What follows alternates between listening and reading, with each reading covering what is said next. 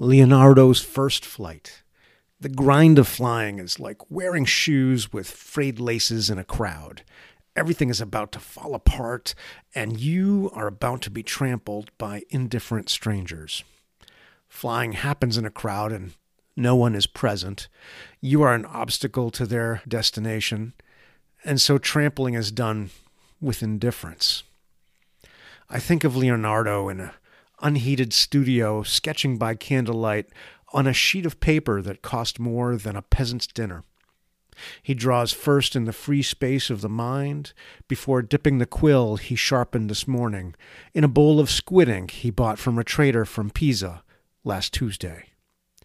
He has the idea of flying machines in his eye before he begins sketching out a bicycle that had wings that beat with each rotation of the pedals, or a corkscrew sail that turned the wind like a watermill.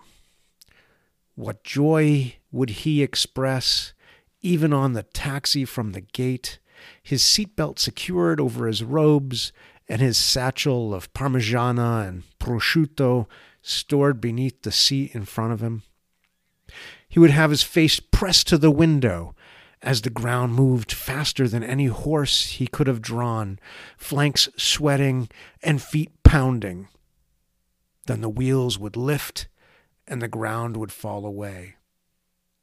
He would be speechless as he saw the world as the birds he drew and dissected.